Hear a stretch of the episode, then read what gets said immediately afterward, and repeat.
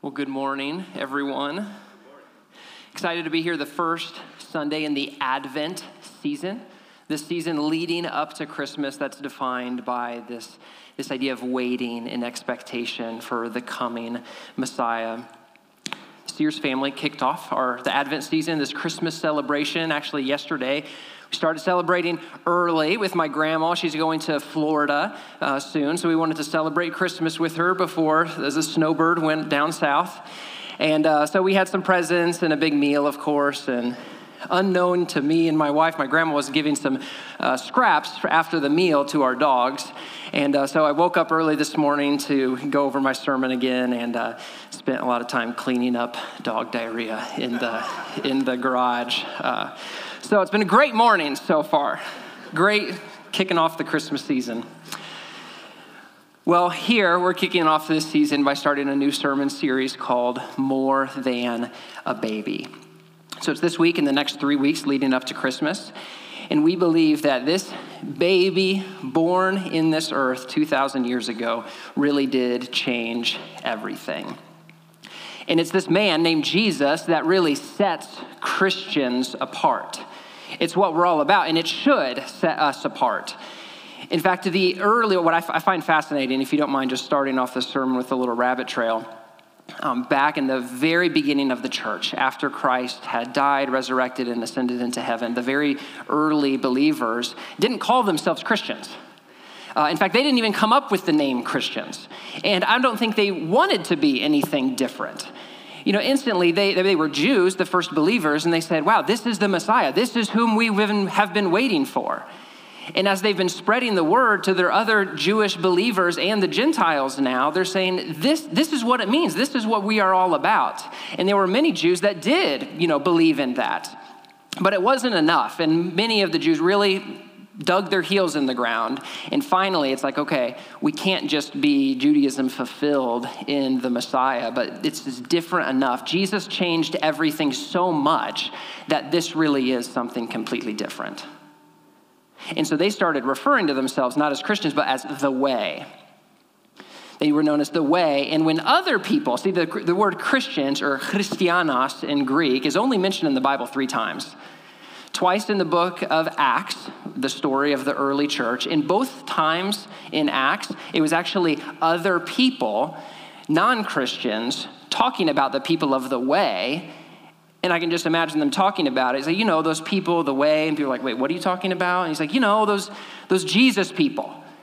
Those people that are, that are all about Jesus, the, the, the Christ people, the Christians, the Christians, right? Christios means the anointed one, Christ. And then Christianos literally means those belonging to the anointed one. That's what set them apart. And here at LCC, we want to be defined by those who belong to the anointed one. Who are those people? You know, those crazy Jesus people who meet on 250 North oh, those, those, are the, those are the Jesus people. Those are the Christians. Now, Jesus, this Christ, has more than 50 different names throughout the Bible. And we're going to look at just a few of those. And we hope that through this sermon series, a few things that we can learn this person named Jesus, who is more than a baby. We can learn more about Christology, which is a word. I didn't just make that up. The study of Christ, so that we can come to a more full knowledge of who this Christ is and what he means to us, so that it would change or enhance the way that we view Christmas and that it would go on to transform the way that we live our lives all throughout the year. And first, the very first topic we're taking is Jesus is the firstborn of all creation. He's more than a baby, he's the firstborn of all creation. So let's start with the word of prayer. Father in heaven, Lord, I do thank you for this opportunity to be here together, gather as Christians, as Christ people. And as we begin celebrating this uh, season of Advent, looking forward to, uh, to Christmas, in some ways it's a difficult season of waiting, of longing, of expectation. Lord, I pray that the Holy Spirit would work in, through, and among us and open our eyes on how we can best be followers of you, who is the way, the truth, and the life. And it's in your name that we pray. Amen. So, the main passage we're looking at, if you want to follow along in your Bible, is Colossians 1 15 through 16. Colossians 1. So, this book, just for a little bit of context, is from the Apostle Paul, um, a convert to Christianity. Uh, and a strong believer and leader of the faith in the early church. And he's writing to the Christians, the Christ people, in the city of Colossae, which is Asia Minor, modern day Turkey. And he's talking about Jesus. In fact, reading Paul is a great way to learn about Christ and learn Christology because this is what sets them apart. And so he speaks a lot about the supremacy of, supremacy of who Christ is. And that's exactly what he's doing here in Colossians 1, and it's on the screen. Uh, it says, The Son, meaning the Son of God, Jesus, is the image of the invisible God. Right? He is God. The invisible God we can't see. He's, he's God seen. He is the image of the invisible God, the firstborn over all creation. For in him all things were created, things in heaven and on earth, visible and invisible, whether thrones or powers or rulers or authorities, all things have been created through him and for him. He is before all things, and in him all things hold together in a way, this is beautifully simple, but at the same time, it's very, very complicated too. And I feel like you have to read it a few times to let it start sinking in. But I want to first talk about this idea of a firstborn. It says a firstborn of all creation, and it matters what this means. First, I want to just talk about can we all agree that there's something in our nature, our human nature, a primal nature of just this desire to want to be first? It seems like in our house, I, I just have to rattle the ice cream scoop in our drawer, and it just instantly creates a battle of who can be first, you know, to get ice cream. Some of you may remember uh, the, the space race. Okay, this is when the mainly the Americans and the Soviets are battling who can be the first to space and then who can be the first to the moon.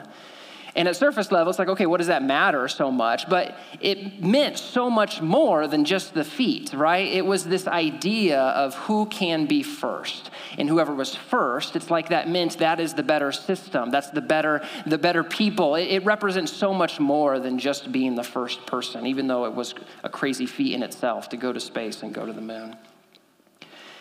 Anyone here ultra competitive? You know, I, I feel like I could relate to this meme a little bit where it says, first place or second place, you mean first loser, right? That's what anything less than first feels sometimes. Now, some Indianapolis trivia for you. Who can tell me who this person is? Ray Harroun. Ray Harroun in the Marmon Wasp, and he was known to be the first winner of the very first Indy 500 in 1911. Do you know who got second place? Exactly, right? No one remembers who got second. I have no idea. Uh, it would be a re- you have to really be a good Indy 500 triviaist, triviasta, triviast uh, to know that. Because we remember and we want to know who is first. He was the one in the newspapers um, that next morning. In an ancient Near Eastern culture, this meant so much more than just being first. This idea of the firstborn meant everything. So let's go way back in the ancient, ancient Bible, ancient scriptures, back in the beginning of the Old Testament. Now, in the point in history, this is far beyond the hunter gatherer stage in history. We're in the agricultural stage in history. Many societies were built in this agricultural systems, and the family status was everything. Okay, hang in here for a minute when I explain this a little more. Imagine no retirement funds, no stock to hold in the company. The only thing you really had for your legacy was your, your family. The system you were involved with with your family and what you inherited f- from that estate and what you can give on and pass down to the future generations of your family. So, this family status, it determined your property, your security, your wealth, your status, and it was a big deal to be the firstborn because the firstborn son, it was just the son, sorry, ladies, I didn't write history, it just happened. The firstborn son was the one to carry on that family legacy. The other family members were involved, especially the other sons, but the firstborn son was completely set apart. In fact, I find it interesting the Hebrew language, the ancient Hebrew language, even just as, nat- uh, as language evolves, it has its own word meaning to bear a firstborn. The word bahar, it, it's not just to bear a child, there's a different verb for that. But there was an actual verb that was associated with bearing the firstborn child. I don't think we have anything like that in English. And just this was so ingrained in their language, in their culture, in the way that they lived, that the firstborn was set apart. The firstborn got double portion of the inheritance. So, what that means is if, it, if everything didn't go to the firstborn son and you wanted to distribute it among your other sons, let's say you had four boys, well, then you would split your estate into five portions and you would give your firstborn a double portion of that estate. But it wasn't just the great things about it, it was the responsibility of the family, the authority. You, as the firstborn son, were the person that people look to to represent the family and your status and your wealth and your property, et cetera, et cetera, et cetera. I think you're getting the idea. And I don't I think there's even a little bit of that in even American culture today, not nearly nearly at the same extent. But there's something about your firstborn kid right? When, you're, when a husband and wife come together and they have the first child, it's like, wow, this really changes everything for us.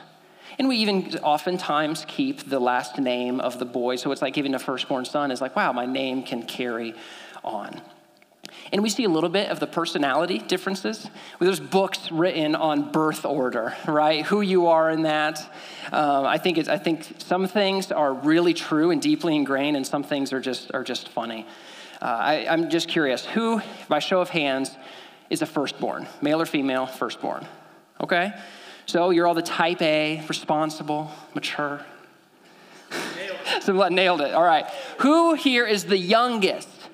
The baby who can't ever do anything wrong, who gets double scoops of ice cream?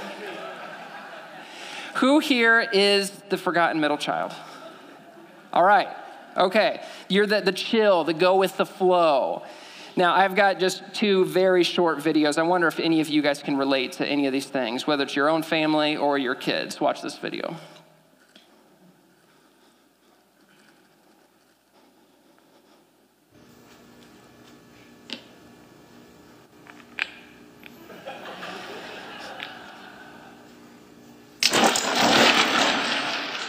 You did it.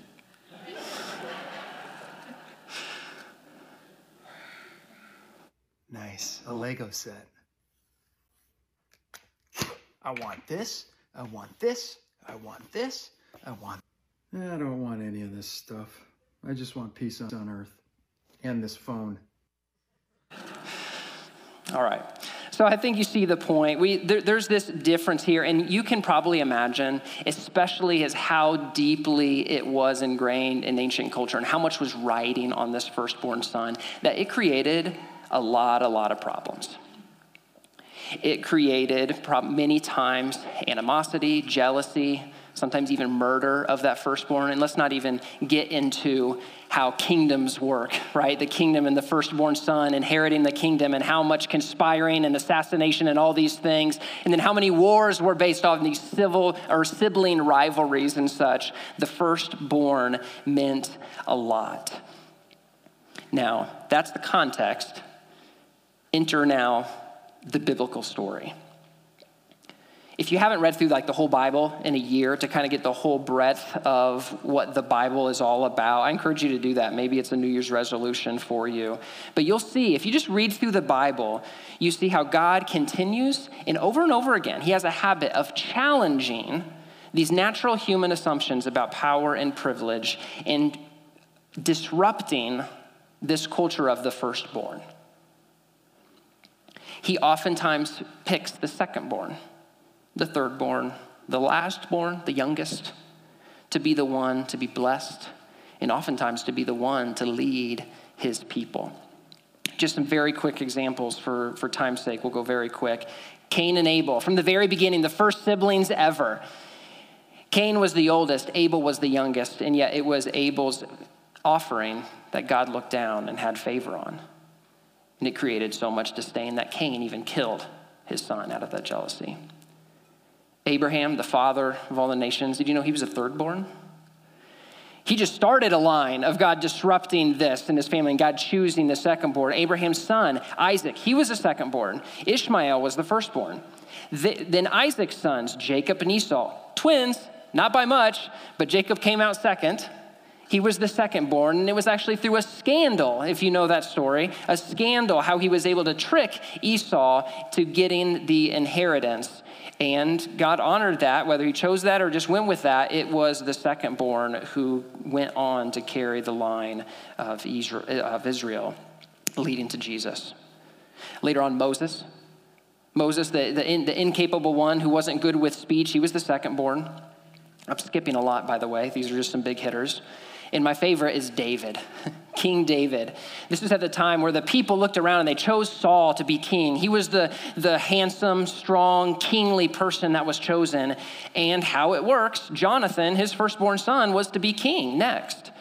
And God says, That's not who I want king. I want someone else. And he chose a lowly family of Jesse and his sons. And he sent his prophet Samuel to go and to, to find the next king of Israel among the sons of Jesse. And I love this story. He t- and so Jesse, he's probably so excited. He lines up his son. His firstborn, of course, is first. Eliab is his name. And Eliab must have been kingly material. He must have, because in 1 Samuel 16 6, it says, When they arrived, Samuel saw Eliab and thought, Surely the Lord's anointed stands here before the Lord. But the Lord said to Samuel, Do not consider his appearance or his height, for I have rejected him. The Lord does not look at the things people look at. People look at the outward appearance, but the Lord looks at the heart.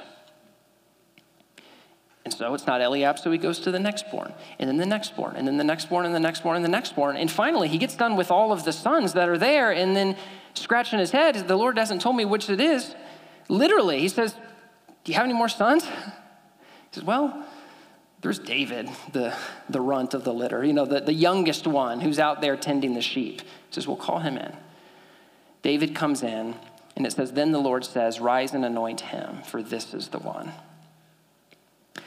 Throughout the Bible, God is constantly subverting and overturning these natural human assumptions about status, power, and privilege.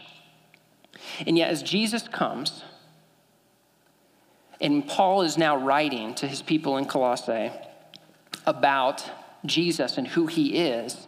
He doesn't de emphasize, he emphasizes this idea of being a firstborn.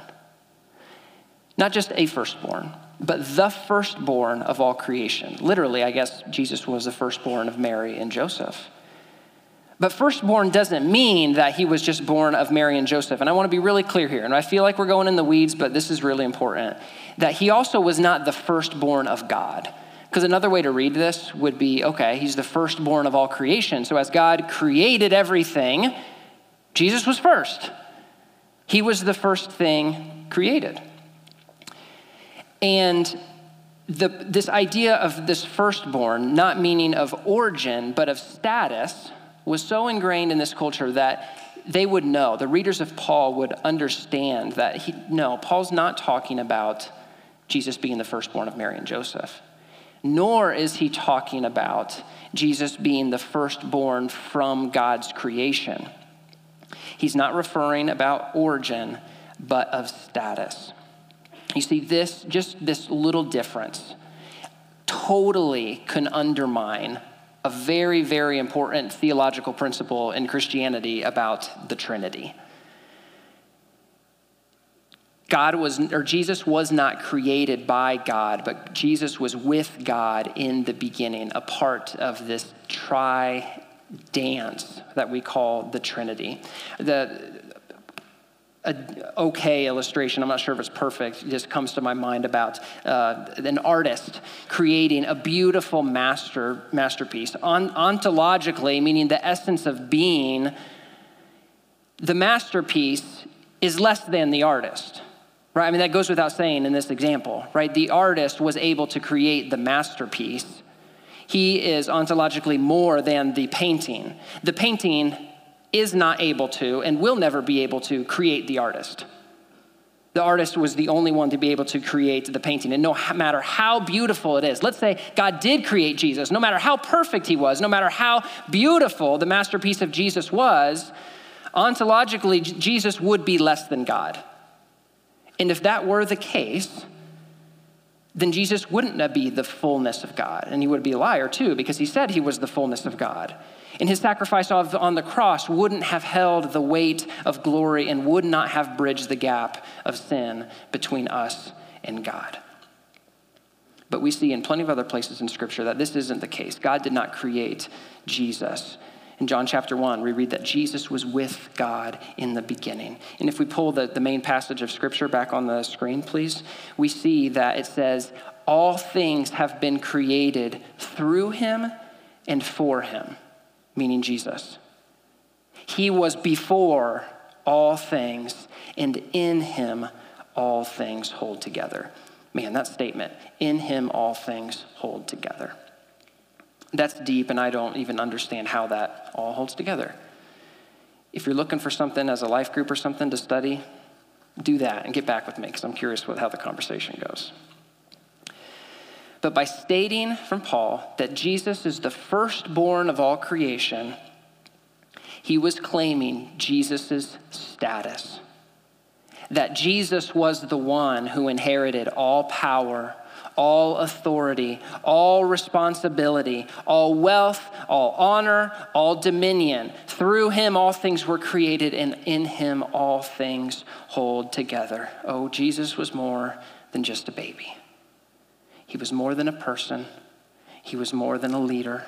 He was more than a teacher, a prophet, or any of the millions of other things that he has been called, or people claim him to be or claim him not to be. Jesus is Emmanuel at the beginning of time, at the end of time, the consummation of the earth, and right now, God with us. Every season, in our house. Uh, Kelly, my wife, decorates our fireplace and our mantle, uh, you know, with stuff from that season. And it's beautiful and it's super well done. I'm the one responsible for getting the box from the attic, so I contribute, right? Uh, but she decorates it so beautifully, and we're in a new house. We got a new paint mantle and such, and so she's decorating it for Christmas. And she came to me and with excitement and was like, Thomas, I've been, I've been looking for the perfect like centerpiece you know, that, that represents Christmas. And you said there's so many things. There's, there's thousands of things you can buy or make or whatever to have and represent Christmas or represent Jesus. She's like, I was just thinking, what is the most simple thing? What's the one image that encompasses everything that Christmas is all about? So I'm thinking and thinking and looking and looking, and she said, I found it and I bought it. It's on its way. In fact, it's still on its way. It should be here tomorrow. I said, okay, well, show it to me. And then this is the picture that she chose for the centerpiece the manger. And I instantly thought it was cool. I thought this was a, I thought this was a really great thing. But the more and more I thought about it, and at the same time also preparing for this sermon, I'm like, holy cow. What a more perfect picture that describes, it is the pinnacle of God taking what we know to be all authority, all power, all rights that we have as the firstborn and completely turning it upside down. Jesus, the one who truly holds all power and authority, how did he come to earth? He came born in a barn, born from a teenage virgin, virgin from nobody town Nazareth in this idea, this Christological paradox. There's several of those in the Bible, but I think this one's top of my list right now. How the wholeness of God can become in the form of a baby, completely turning around what we have the idea of status and authority. This, in my opinion, shows what Christmas is all about. Now, as we're entering into Christmas, sometimes uh, holidays have this have this like ability to, to emphasize the good things in our lives and also the bad things in our life You may be entering into a Christmas season and uh, it could be lonely. Might not be the one that's invited to all the Christmas parties. It might be this holiday season where you feel more than ever the pain from a divorce, the loss of a loved one, maybe even the first Christmas of the loss of a, from the loss of a loved one. And it's so easy to feel that insignificance, unworthiness, maybe even unnoticed. And if that's you in any way, I'm talking to you. Living as a Christian, as someone who follows Jesus, it doesn't just change the way you live, it doesn't change, just change what you know and understand about the world. It literally changes your identity. It changes who you are. As these early Christians were talking to the other Jews and saying, like, no, you uh, don't understand. Jesus, He gives us the new identity, and this is why it's available for the Gentiles now. Because when God looks down, He doesn't need the sacrifice, He sees you through the lens of this perfect baby boy who grew up to be the Savior of the world. And when he sees you and sees those impurities, sees the insignificance, sees the different things going on in your life, he sees that through the one who was the firstborn. The one who had all the power and the authority, in the one who will rule and reign forever. And because he sees you in that way, you have the right and the status and the power of the firstborn. And what I think is so crazy is that when Jesus comes back again, we don't have time to go through this, but I put a few just verses. If you really want to look at it later, um, you can jot these down. It says, when God comes and creates this new heaven and new earth, that we just won't be there with him, but we will be creating and ruling with him. You see, that status of the firstborn, that status that Jesus came, that had, because he came down and to serve and redeem humanity, he was what it meant to be fully human. And now we are seen through that light, and we will one day reign and rule with him with that status of the firstborn. Isn't that cool? And I want to end uh, this time just talking a little bit about this passage of Philippians. So it's another writing of Paul, and he's talking about Jesus. He's talking to a different group of Christians who live in Philippi. In Philippians 2 5 through 8, it's talking about how we are supposed to act. And why I'm bringing this up is because it really is like, what does this mean for us? Okay, being the status of the firstborn through Jesus, what does that mean? Does that mean I, I go about and touting about my firstborn status now? And he says, Well, look at, look at Christ.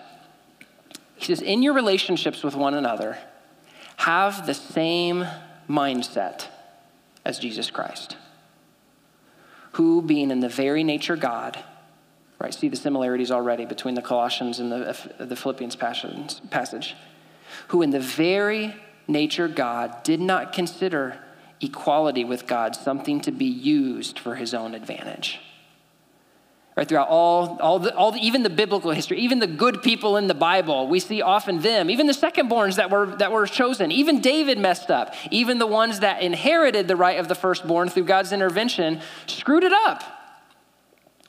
He said, even though he didn't, or did not consider equality with God something to be used to his own advantage, rather, he made himself nothing, born in a manger, by taking the very nature of a servant being made in human likeness. And being found in appearance as a man, he humbled himself by becoming obedient to death, even death on a cross.